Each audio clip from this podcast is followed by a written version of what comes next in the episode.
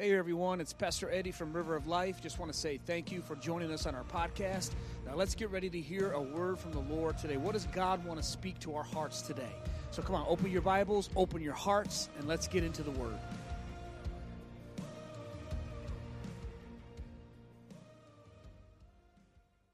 All right, so I want to finish this. Uh, we're in a series called Seek and Save the Battle for Lost Souls. And um, as a habit of standing and reading, let's, we, are used to doing that. So I need you to go to two places today. I've got a little, little time, so this is good.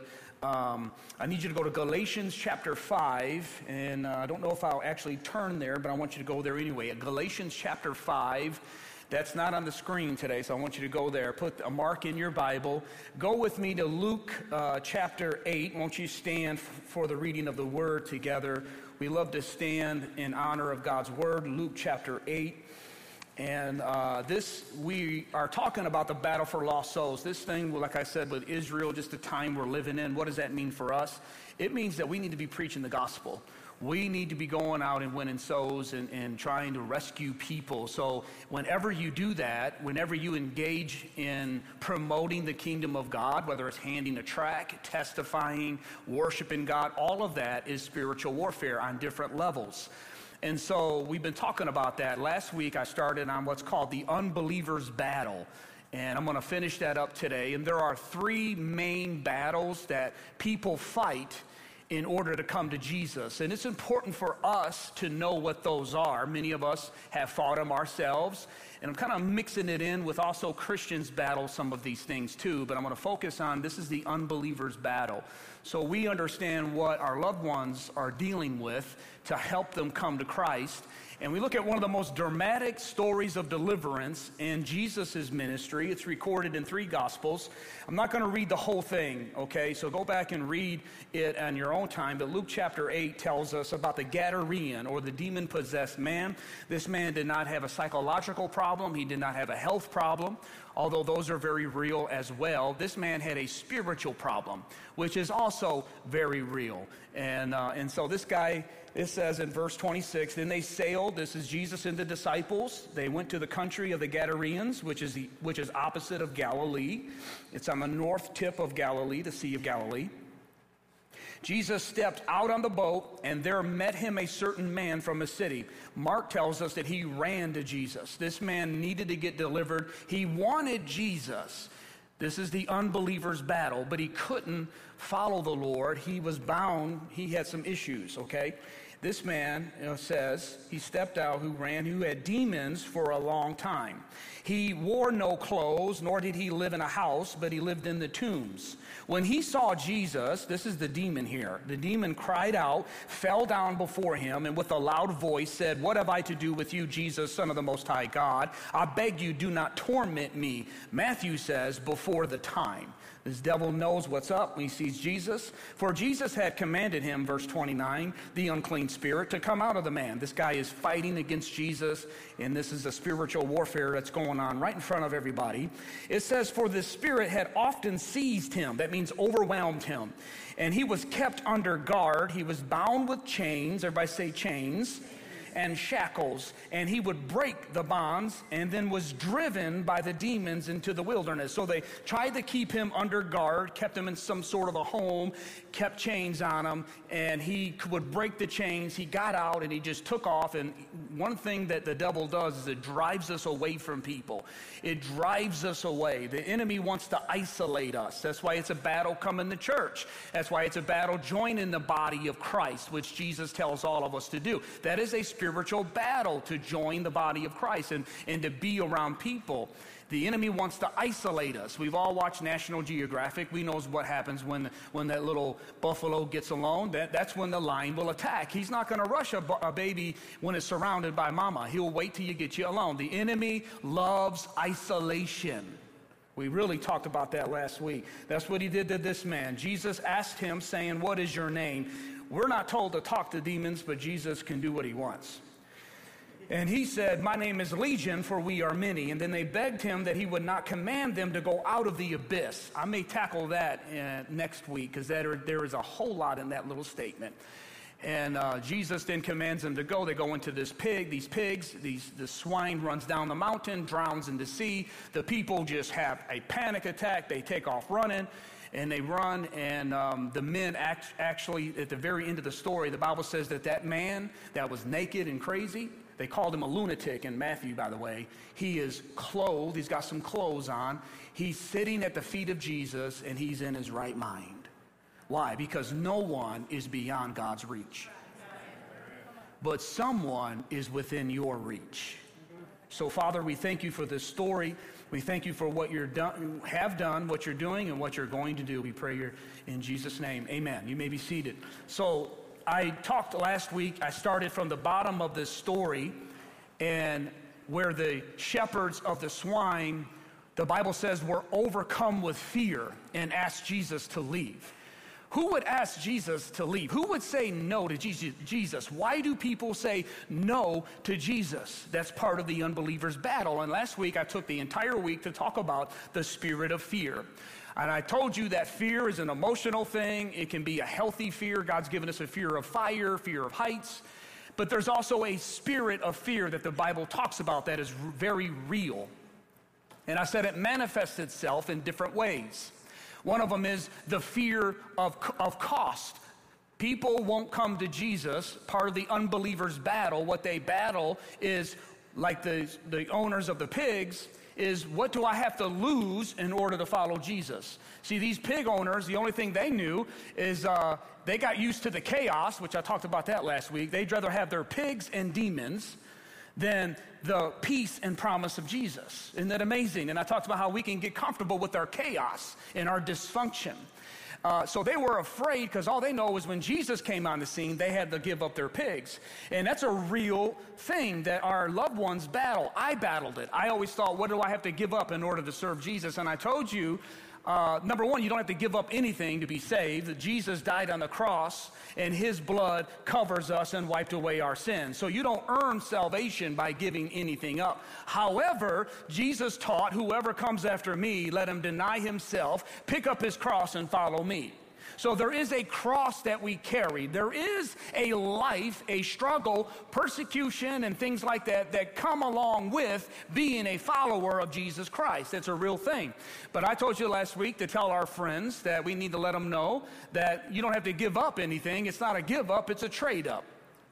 Jesus said, Whatever you have given up for the sake of the gospel, friends, lands, money, whatever, houses, he said, you will not get in this life a hundredfold and in the life to come. Friends, houses, things in the same return. So it's not a give up, it's a trade up. So don't be holding on to them little piggies. Let them little piggies go because God's got something better.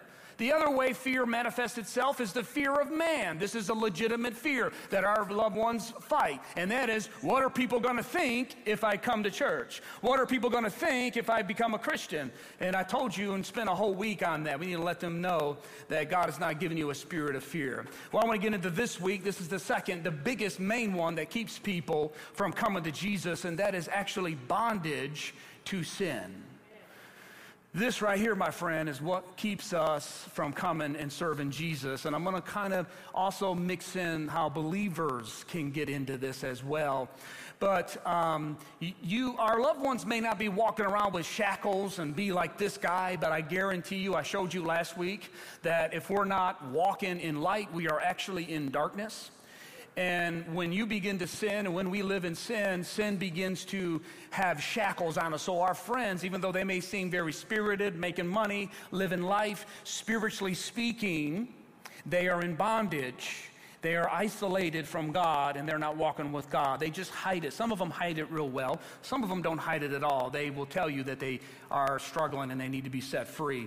So I'm going to show you some scriptures and then I'm going to illustrate this and then we're going to pray, and God's going to have some, some, listen, He's going to bring some freedom in the house today. I prayed over every one of these pews, or every row anyway. There's a lot of chairs, but I prayed over every row Thursday, and everyone watching online. And I pray that today would be the day that if you've been struggling or battling with anything in your life, that you would get free from it today in Jesus' name. Because God wants you to be free. He wants you to be clothed, sitting at the feet of Jesus and in your right mind. He loves you and He's got a plan and a purpose for your life. The enemy come to steal, kill, and destroy, but Jesus come to give you life and have it more abundantly. And also I want to pray for those that want to stand in the gap, and you'll see that here in a minute. So sin where does sin? Bondage begins first with the flesh. Let me start here. This is where sin begins. This is where bondage begins. It first begins with the flesh. Doesn't begin with Satan overcoming you and possessing you. Okay, this is where I want you to go to Galatians. Go over to Galatians with me. Galatians 5 is so important. Paul the apostle is writing and he is talking here. He says in Galatians 5 19. Now, the works of the flesh, everybody say flesh, they are evident or they are obvious. And then he gives a list. They are adultery, fornication, uncleanness, lewdness, idolatry, sorcery. Sorcery? Sorcery, hatred, contentions, that's fights, jealousies, outbursts of wrath, that's going off on somebody, selfish ambitions, dissensions, heresies, envy, murder, drunkenness, revelries, and the like. He kind of left the list open in case there's any new habits we develop as people. Of which I tell you beforehand, just as I have told you before, kind of hear mama here, I've told you, boy. He said, I've been telling you this. Now, this is very serious that those who practice, everybody say practice, practice these things will not inherit the kingdom of God. Hello. That's Jesus. That's God speaking to us today. But, big but right here, verse 22. But the fruit of the Spirit, the proof of the Holy Spirit that you have Him in you, you're not perfect, but you're going to have these attributes love, joy, peace, long suffering, kindness, goodness, faithfulness, gentleness, self control. Come on, everybody say self control. Self control. Against this, there is no law, and those who belong to Christ have cast the devil out of themselves. Nope, has crucified their flesh with its passions and desires. I want you to see this. There's not a demon mentioned in that list. Why is that important? Because a lot of people try to make a demon out of their issues and out of their flesh. Because if I can make it a spirit, then I'm no longer responsible for my actions. And I need you to know you can't cast out the flesh. You don't need deliverance, we need repentance. That's what Paul is saying. The flesh loves to sin. Don't blame it on the devil.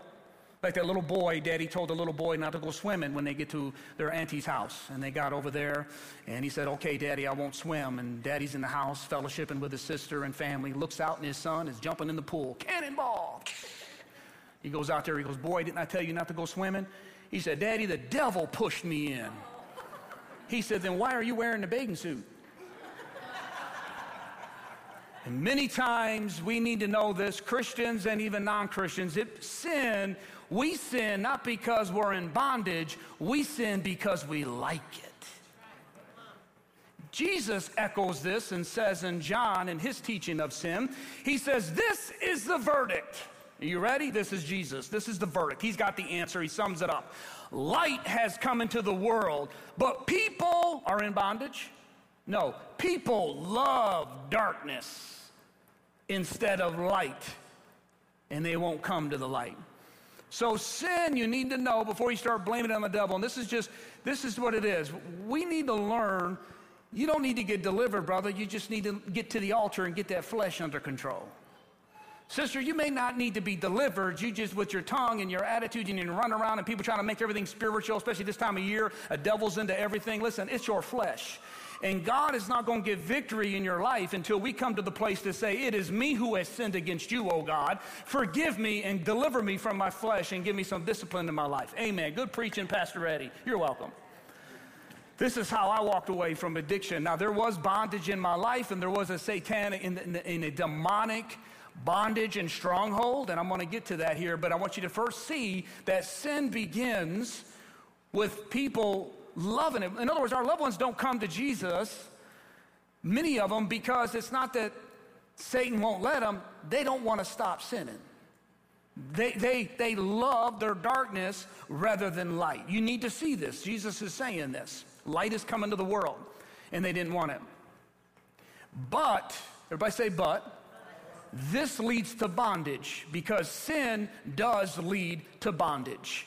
Some do get into bondage. Let me say this right in the beginning. Absolutely. There are people, friends of mine, that first took their first hit of, a, of weed or drug or meth or even drinking. First time they were buzzing and they were, boom, they were hooked. And some people will have that happen in the very beginning. But most people will, they just love to do it. And this is the battle of the unbelievers. This is where they are and they, they, are, they think they're in control, and they are for a little while, but the devil is clever and he will wait and he will wait until he has the opportunity and then the bondage will become real and strong because Jesus continued his teaching and he says this Jesus answered and said to them I say to you whoever practices sin is a slave of sin Okay, so he went from people loving sin and just don't want to give it up to all of a sudden being in bondage. And Paul the Apostle writes in Romans chapter 6, he says, Don't you know that whoever you present yourself to obey, that you become a slave to, whether it's sin, which leads to bondage, or uh, servant of God, offer yourself to God, which leads to righteousness. So just like when you get saved, you begin to bear the fruits of a Christian and you, you develop those fruits of living, the flesh has its own fruits. As you continue to walk in, fle- in the flesh, he will begin to manifest these lusts of the flesh. But make no mistake about it, it leads to bondage. James, I love the way he says it. James brings it out. There's a progression, and I love how James the apostle writes. He says in James 1, but each one is tempted when he is drawn away by his own what? Desires. There it is right there. And enticed. That's the devil. The devil is also called the tempter. He will tempt you. He cannot make you sin, but he will entice you. He will tempt you. He tempted Jesus. He will tempt you. What the problem is, is our desires. He knows what our desires are, and He uses those. He's not going to tempt you with something you don't have a desire for.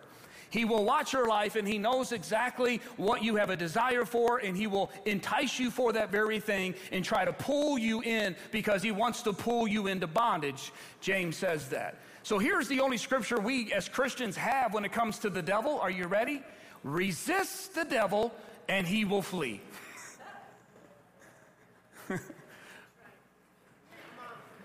Don't I need an anointing oil and hop on one leg and spin around and have sister open up a portal? No. No, it's not in the Bible. I, I, know that sounds very good and you might need it, but I'm telling you, this is what it is. Submit to God, resist the devil, and he'll flee. The problem is, our unbeliever friends cannot do that because they don't have the power and strength to resist the devil. They are weak when it comes to that. They will give in. James continues and he says, Then, when desire has conceived, it gives birth to sin. So, desires doesn't mean you, you are sinning. You have those desires. That's why Paul says, What did he say in Galatians? I know I'm teaching today, but we're going to get to the preaching in a minute. What did he say we do with the, the desires in Galatians? Crucify them. When those flesh comes up, when those desires come, you crucify them. You don't feed into them because those desires give forth sin. And then he says something very interesting. Then sin, when it is full grown, gives birth to death. So there's a progression that happens with sin, people. It starts with flesh. Oh, I like to do that. It makes me feel good. And the devil ain't making you do it. You do it, and we do it because we enjoy it. We enjoy going off and giving people some a piece of our mind. We love going and saying that. We love doing. We love it at first, and then the Bible says it begins to grow like a child grows. Now, when you have a toddler, you can pick up a child and move him anywhere you want. You're in control. You can pick that baby up. The only thing the baby will cry and let you know it needs your attention, just like them little sins you pick up will cry and tell you they need your attention.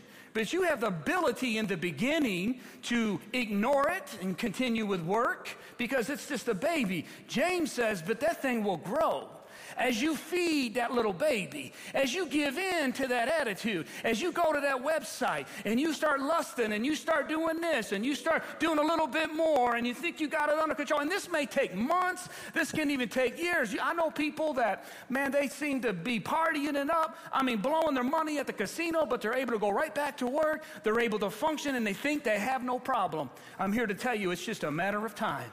That little toddler is growing every single day. Every day you begin to feed him. And the Bible says when he is full grown, it's one thing to have a 20 month old baby. You can pick that child up anywhere you want. It's a totally different thing when he's 20 years old and you're 20 years older and he's standing in your face and he's saying, We're going to the casino whether you like it or not. We're going to the website. It's three o'clock in the morning. I don't care. Get out of the bed. I better not drink this weekend. I want to drink. I better not. I want to drink and we're going to get lit. Come on, my band's going to be there. But I'm tired. I've been working doubles. I say, get out of that bed. James says it's full grown. There's the bondage. There's the bondage. There's the bondage. There it is right there. Lying is fun at first telling my stories. Now I want to quit lying. I don't want to be that guy that everyone knows is a lie. Everything you say is a lie. I don't want to be that guy. Keep doing it. You become a habitual liar. And here's the thing it's, be, it's become full grown, and now it's running the show. Christians can even fall into this. Christians who's got the Spirit of God in you and is able to walk in victory. Because without the Spirit of God, you are very susceptible. Bondage is your best friend.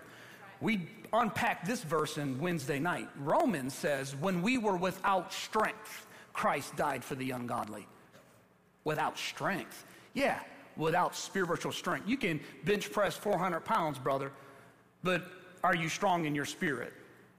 Being strong in your spirit means you're able to overcome the enemy. You're able to be faithful and rooted and grounded. You're able to overcome temptation. Tell me how strong that is. Huh? Bench pressing is good. I mean, that's good to be in shape, take care of your temple. But there's another strength that God's interested in and the devil's interested in. He wants to know how strong you are, sister, in your faith. How strong are you in your spirit? That, my friend, is what the devil is afraid of. He can let you have a prayer meeting and have flags and jamborees and shofars, and I love all of that. But as long as we stay in the upper room, he's fine. But the moment we begin to get down into his territory and we go into the highways and byways, sit down with that coworker, sit down with that person that's in witchcraft, go to that person in the LGBT2 plus community, we start going on his turf and sitting down and loving them with the love of Christ and having conversations with them. Brother, that takes some strength in your spirit. That's the strength I'm talking about. But if we neglect that strength, and Christians can walk away and, and, start to give into the flesh as well, because the flesh never dies. Paul says, he never says the flesh dies to you. In Romans, he says, you die to the flesh. Are you following me? So Peter comes along and he gives us this progression. Peter comes along in 2 Peter 2:20. He ought to know because he dabbled this. He says, for if after they have escaped the pollutions of the world through the knowledge of the Lord and Savior Jesus Christ, stop right there. Are these people saved? Yep. They've escaped the pollutions of the world. Hallelujah. Through the knowledge of Jesus Christ. In his very first chapter, he says that's how we are saved. We are saved. How many know Jesus can set us free? Jesus sets us free. Paul, Peter is saying, if they, he's talking about believers here, if they, after they've escaped, after they've come out of bondage, after they've been delivered, and they're coming to church, and the Spirit of God is in them, and the shackles are gone, and they're loving Jesus, and they feel the peace, shalom, Nisi, Rafi, and all of them is in their life, and they're loving Jesus. Peter says, if they begin again are entangled. Here's the process entangled in what? The lust of the flesh. and overcome. There's the process.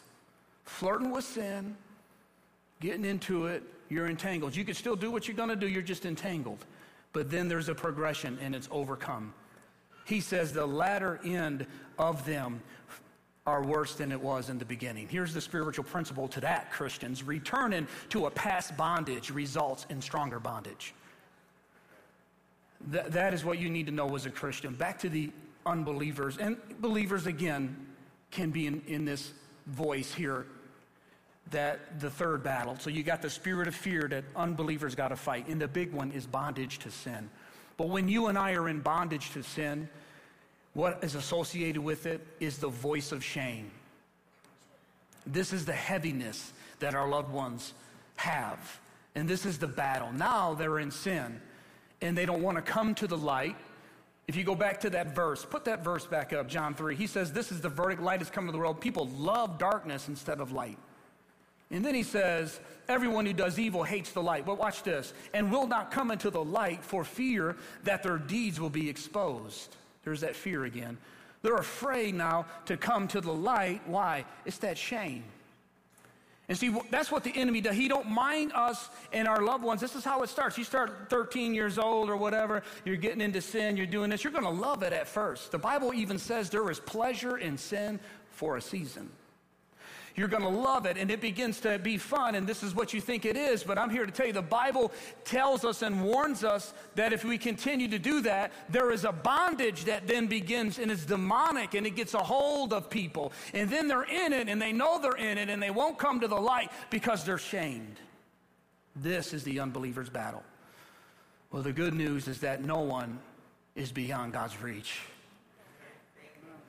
And I love dealing with shame is the story in John 8. So when the woman was caught in the act of adultery, could you imagine being caught in the very act and they pick her up and they bring her to the temple? Jesus is at church. They bring her into the temple Sunday morning and they throw her down in front of everybody and they say this woman was caught in the very act of adultery. The law says to stone her. Where do you, what do you say? Imagine that, interrupting church for that. And Jesus looked, first of all, where's the dude? That's what I would have been asking. But can you see her, church? She's sitting there and she's down, I know, on the ground because the Bible says that Jesus went down with her. So he got down into the ground with her. She's caught in the very act. He looks around at the crowd and he says, Which of you are perfect and without sin? You can throw the first rock at her. Remember, I preached a message called Drop Your Rocks. I love that. I thought it was good. Anyway. And the Bible says, one by one, they begin to drop their rocks and begin to, to leave. And then Jesus does something that's so amazing. He reaches down to her and he says, and I can see him as a father moving her hair. Yes, she made some bad choices, man. Absolutely. And he I think, moved her hair out of her face. She's scared to death. She's been dragged through the dusty ground, streets of Israel and thrown in the middle of this. And he looks at her and he says, Where are those that are accusing you? And all the shame that she had and the bondage and the shame, she looked through and she looked up and she saw no one. And then Jesus does something that just changes everything. He looks at her, she says, I see no one. And he says, Neither do I condemn you. What is he doing? He's taking that shame right off of her. God himself is saying, I don't condemn you. That's what we're called to do, church. That is what we're, that's spiritual warfare. That takes maturity. That takes spiritual maturity, not saying, yeah, I, I discern you're in the spirit of adultery. It don't take a whole lot to discern that. What is maturity? What is strong in your spirit is being able to be that ambassador and stand in the gap for somebody and to win them to the Lord. But then he did tell her, finish the story, he did tell her, now, don't go back to that life of sin. Why? Was he being mean? No, no, no, because there's bondage there.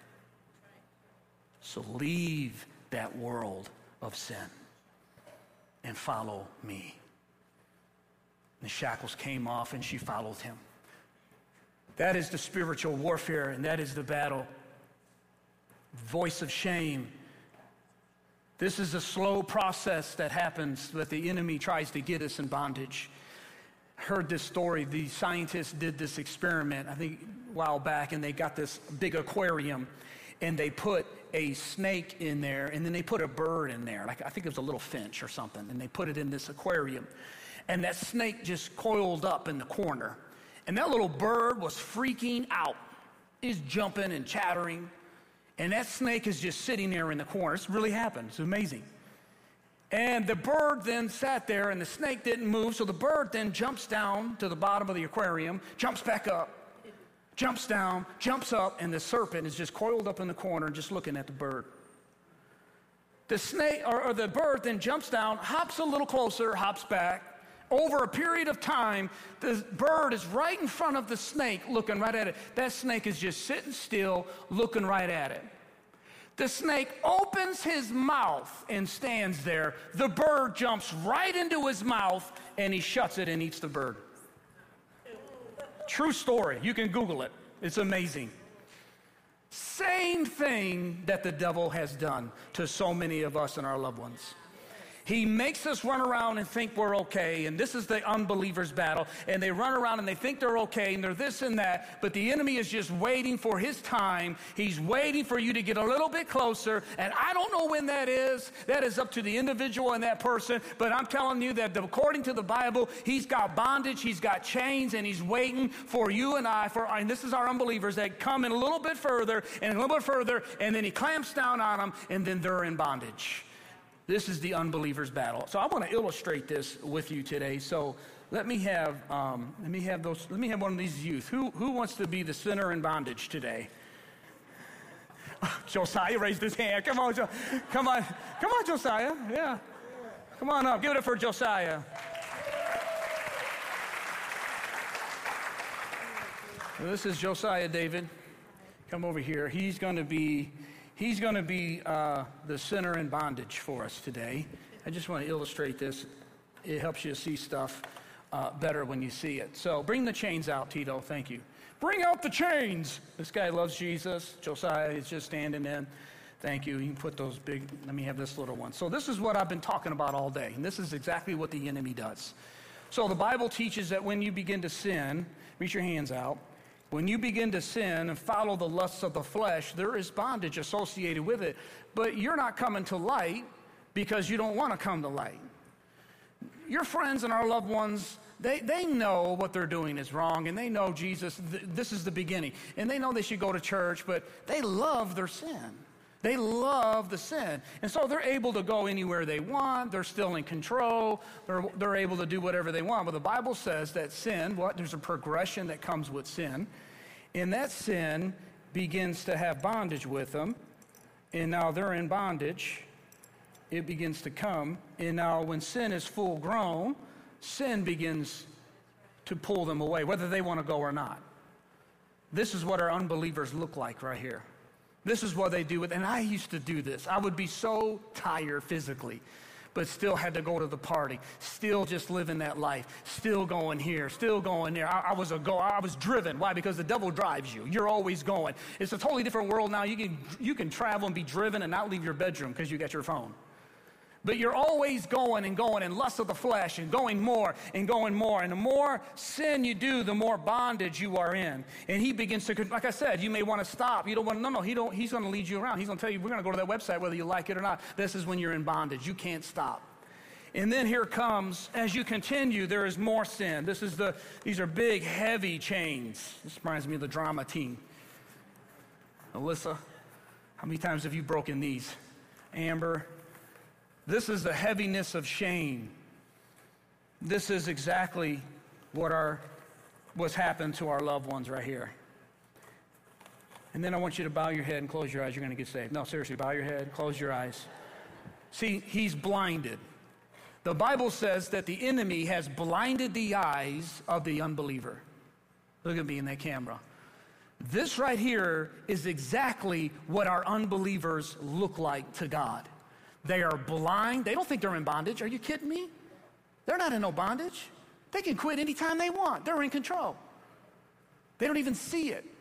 You start talking to them and having some deep conversations, they're, they're going to be afraid. They're going to start backing out. Why? Because that shame is on them. And many of them start avoiding you. This is when I always, when I got saved, God pulled me out of an environment of a lot of people. I was a big partier.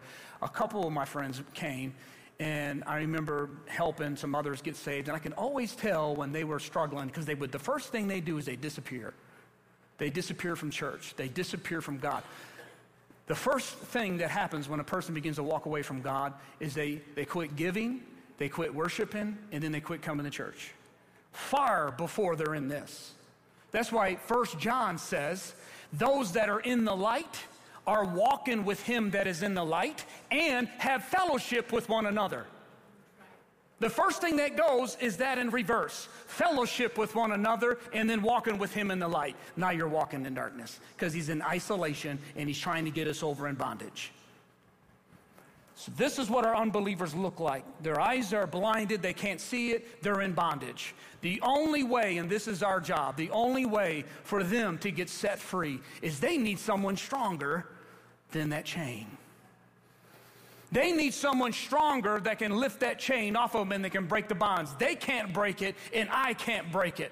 But there is one that can break it, and that is God. I need a big fella. Come here, LaDon. I need, I need a big, I need a big fella. Come on, LaDon. Uh, this is, uh, this is my boy LaDon. Everybody knows him. If you don't, we go back.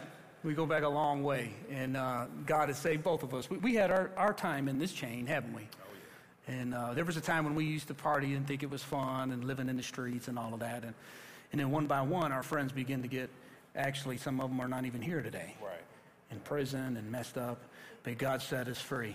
How many years have you been clean and, and sober? Sober from alcohol had a hold of his yeah. life.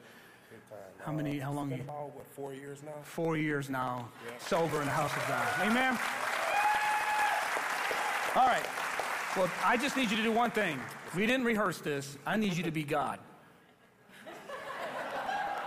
So God is big and God is strong. I want you to stand over here, come all the way over here, a little bit more. I want you to come way over here, a little right. bit, a little bit, a little bit more. Come on. I ain't dancing with you. Okay. The moment you pray, the moment we as this is the unbeliever's battle. And you may have someone that's struggling in their faith and they're a believer. I'm not going to that is a 3-hour seminar and I'm not going to go down there. This is the unbeliever's battle. But the principle applies to everyone. You have a loved one that's in bondage. You can't set him free, but you know someone that can. The moment you call upon the name of the Lord, he is there. I want you to know that the moment you begin to pray, God shows up. God shows up on the scene. And God actually wants this person free more than you want free. The first thing you need to do before you even ask God, by the way, is you need to take a look at this person and say, is that God's will for your life? Because a lot of you may have a friend or a loved one in bondage, and you might in your mind think it's not that bad. Oh, everyone else is doing it. Listen, I don't care what culture says. You need to ask yourself, is God want this person like this? Does God want my loved one like this? Does God want them like that? No, he don't. But you're not going to pray that until you can see. And so you pray, and then the moment you pray, God jumps on the scene. I want you to reach your hand, stay there. Once you to stay there, yeah, put your hand, just put your hand this way, reach toward him. This is God. He's one. The moment you pray, He comes. But the Bible says this God is holy, He is perfect, He is blameless. He cannot get involved with sin. And this is what the devil thought he had won when he had Adam and Eve sin. But God had a plan from the beginning.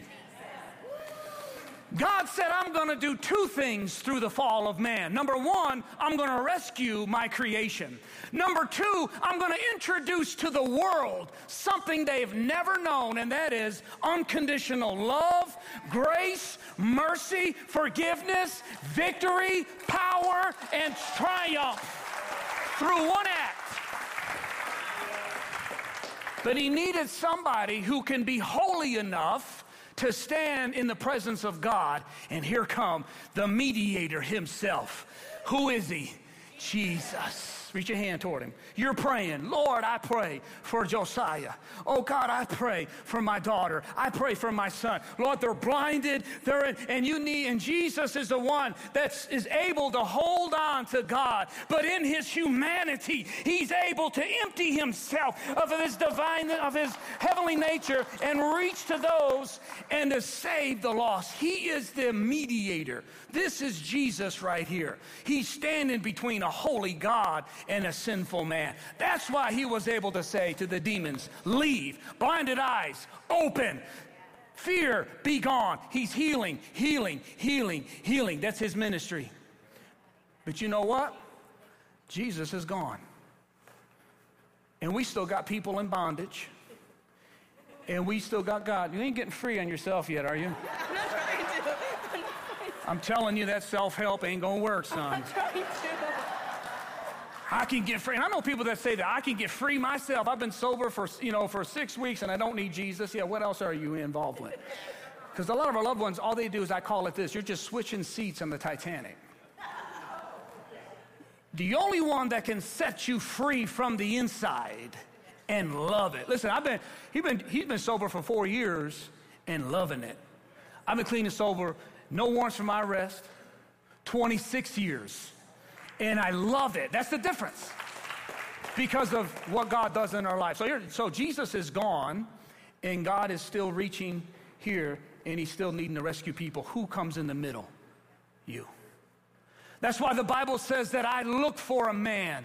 That's why the Bible says that God is looking for a man. He's looking for someone that will stand in the gap, that will stand between a holy God, between the living and the dead, as Moses did. And this is you and me. And you need to stand in the gap. So this is what happens if you have a, a, loved one that is in bondage. You need to get a hold of God because you are now made righteous through the blood of Jesus. Colossians 1, 22 and 23. Hebrews says you can come boldly up into the throne of grace, not because of your own righteousness, but because of his righteousness. You're able to have fellowship with God. You can be in the presence of God. And the more you're in the presence of God, by the way, the more you be able to see the chains of darkness on your loved ones. And the, what we begin to do is we, we begin to pray and we begin to reach out to the lost. And this is how it happens. And let me tell you how it happens. You, as you are interceding and as you are interceding for your loved one, you're the mediator. Listen, whisper something in my ear. I've never said that in my life.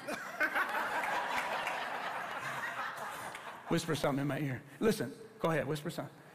As you are interceding, God begin to speak to you. Listen to me and begin, begin to give you wisdom. You're still blind give you give you wisdom and revelation. Seriously, listen, I'm being funny, but this is serious. As you are interceding and you're in the gap between your son and daughter, as you're praying before God, He will begin to speak to you and He'll begin to tell you exactly what to say. He'll give you wisdom of what to do. And that is when you begin to bring the gospel. That's when you begin to minister to them. And the very first thing that happens and what you're praying for is that God would open their eyes. I want you to open your eyes, Josiah. That is if you've got a loved one that's in bondage, the very first thing that will happen in deliverance is they will begin to see their chains. The prodigal son was in the pig pen. The very first thing that happened was what? He came to his senses. What did Jesus appear to Paul and say on the road? I showed you three weeks ago when I opened this series. I appear to you for you to do one thing to go and open the eyes of the unbelievers and then they'll come out of darkness into light, in from the bondage into freedom. Because I'm sorry to say, but this is true. No one will ever be delivered unless they want to. That's why the father of the prodigal son didn't go chase him down. You and I have what's called a free will, and you've got to submit that to God. So you can, you can beg in everything. That person has to take that free will and submit to God. Right now, they're submitted to sin. It's, it's coming, son. You're, you're getting free. Deliverance takes a while, son. It just takes a while. When they begin to say stuff like this, I know what I'm doing is wrong, but I don't care what's after the but. You focus on that first part. That means their eyes are opening up. When I got saved, God began to open my eyes. It took two years. And mama thought I was getting worse because the harder she prayed, the worse I seemed to be. But my eyes was open. I was starting to look at the things around me. We have friends that were getting shot and killed, friends that were ODing, friends going into penitentiary. The fun was over. I worked, I had money, I was a functional uh, uh person, but I still was a slave and in bondage. And all I thought about was getting high. All I thought about was doing this. All I thought about, because I was lost and I was in bondage. And I began to open and look around and say, man, there's got to be a better life than this. There's got to be more than life than this. And I make more money. Yeah, I make more money. Oh, yeah, who got some more money? But I still need that. And only Jesus can fill that emptiness that you have inside of your life. Only Him. Only Him. You can switch seats all you want at the Titanic. But when the eyes are opened, that's a good sign. Then, then you got to go back to prayer. You got to go back to prayer. Listen, deliverance takes a minute.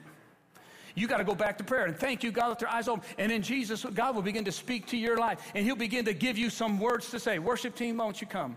Worship team, won't you come? That's what the Lord just spoke to me. Worship team, come. I love the prophet. The prophet of the Lord said, Bring me a musician. Listen, hallelujah. And I know this is a little illustration, but I know you have got friends. I've got friends. I got loved ones that their spiritual condition, they're in bondage, they are blind, and they're not going to go to heaven if they died right now. This is our this is their battle. This is their battle. And God will begin to give you as you stand in the gap, as you begin to pray for your loved one. Oh, Jesus, I set them free. Oh, Lord. God will begin to whisper in your ear. And then the prophetic and the Spirit of God will begin to stir like Ezekiel. And you begin to say, Thus says the Lord, you shall live and not die. I speak freedom over your life. I speak walking in victory over your life. And these shackles will begin to come off of his life. Now, watch this. As he turns to the Lord, turn to me and lift your hands. As he turns to the Lord and he lifts his hands, the Bible says the shackles come off. As one turns to the Lord, the veil is removed. For God has not given you a spirit of bondage, but a spirit of adoption, which cries out, Abba, Father. Come on, give him praise today. Give him praise for victory. And then this is your job. This is your job. You bring him to God. He takes it from there. Come on, stand on your feet. Stand to your feet today. That's it. That's it. That's it. Does it work? Yeah. Don't go back to them chains. Now, this, listen, you still have a flesh. Christians, now I'm talking to you and, and newly saved people. Just because you're giving your life to Jesus, that don't mean the devil's going to go away. That don't mean the desires aren't going to be there. James is writing to Christians, by the way, and he says, You got those desires. The enemy's enticing you because there is an alluring, enticing power to sin. And James says it will lure you. You're not sinning if you got those. I don't care what you desire, what attractions you may have. It doesn't become sin until you act. There's a difference between attraction and action. So just because you have a desire to steal a phone charger, it don't make you a thief, does it? Just because you have a desire to steal and you get it, you look at something and you think, well, I, I want to steal that. You're a kid or whatever. You're not a thief if you had that thought. You become a thief when you do the act.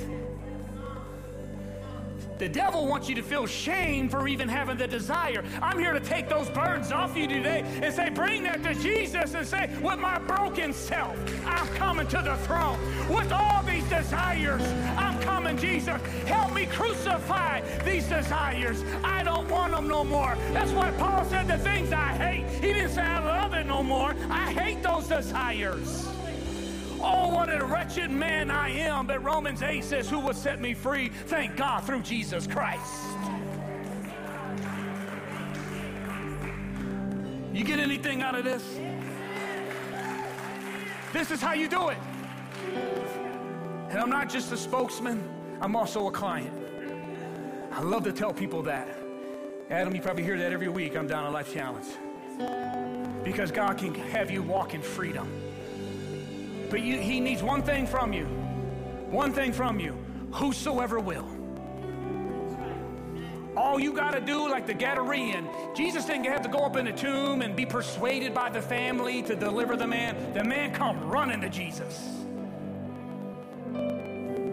He come running to Jesus.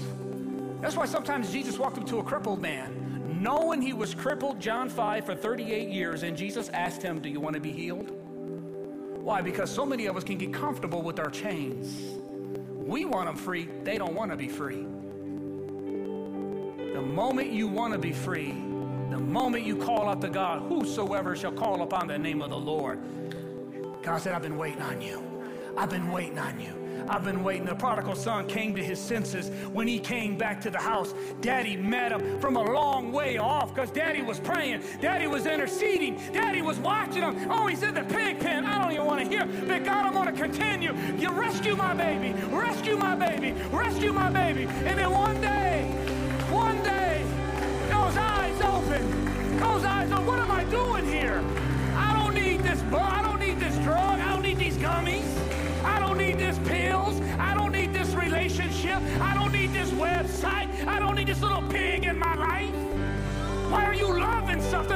you back? God says, I got freedom for you. I got victory for you. All I need you to do is want it, man. Want me more than that. That's all I need. And I'm going to fight this battle for you, bro. I'm a professional. I'm Jehovah Nisi. I'll roll up my sleeves and I'll knock addiction right in its teeth and knock it down to the ground. Depression and anxiety will flee when you turn on the lights of Jesus Christ. I'm telling you that today. Jesus. Lord, we just just come before you right now, God. Just have your way in this service right now. Just let the Lord just move in this service right now. Hallelujah. Christians, you begin to pray. Begin to pray in the Spirit. Those of you that are online, I want you to pray if you are a believer and following God. And I want to pray for everyone to be the one standing in the gap. But right now, with your heads bowed, I'm going for those that need to be rescued. You're in this place and you need to be set free. You got some, I don't know if it's a flesh thing or it's a demonic thing. I'm not your psychiatrist. I'm here to tell you that Jesus can deliver you from both. He can give you the power to overcome your flesh, that's the Holy Spirit. And he can deliver you from the lie of the devil that's got a stronghold in your life. I don't need to know all that. All I need to do is introduce you to Jesus. But you need to be free today. I'm going to open up these altars. I want you to raise your hand if you're in this place. Say, I need to be free. I got some issues in my life and I need freedom today. Yeah, hands up everywhere. I'm going to open these altars and have you come up and come out of your seat. Don't be ashamed. I, it can be lying. It, it don't matter what it is. You need to accept Jesus Christ. I want you to come out of your seat, come up to the front. Altar team, want you come. Already moving. Come on. We want to pray for you today. You need to be set free of anything you're struggling with today. Don't be afraid. Don't be ashamed. You need Jesus. I want you to come. Come. Come. Rest of you praying. Rest of you praying. Come, come, come get prayer. Come on. Shackles are going to come off today. Well, amen and amen. I pray that message was a blessing to you, that you received some sort of encouragement or word of instruction from the Lord. That's our prayer at River of Life, that every time you tune in, that God speaks directly to your heart.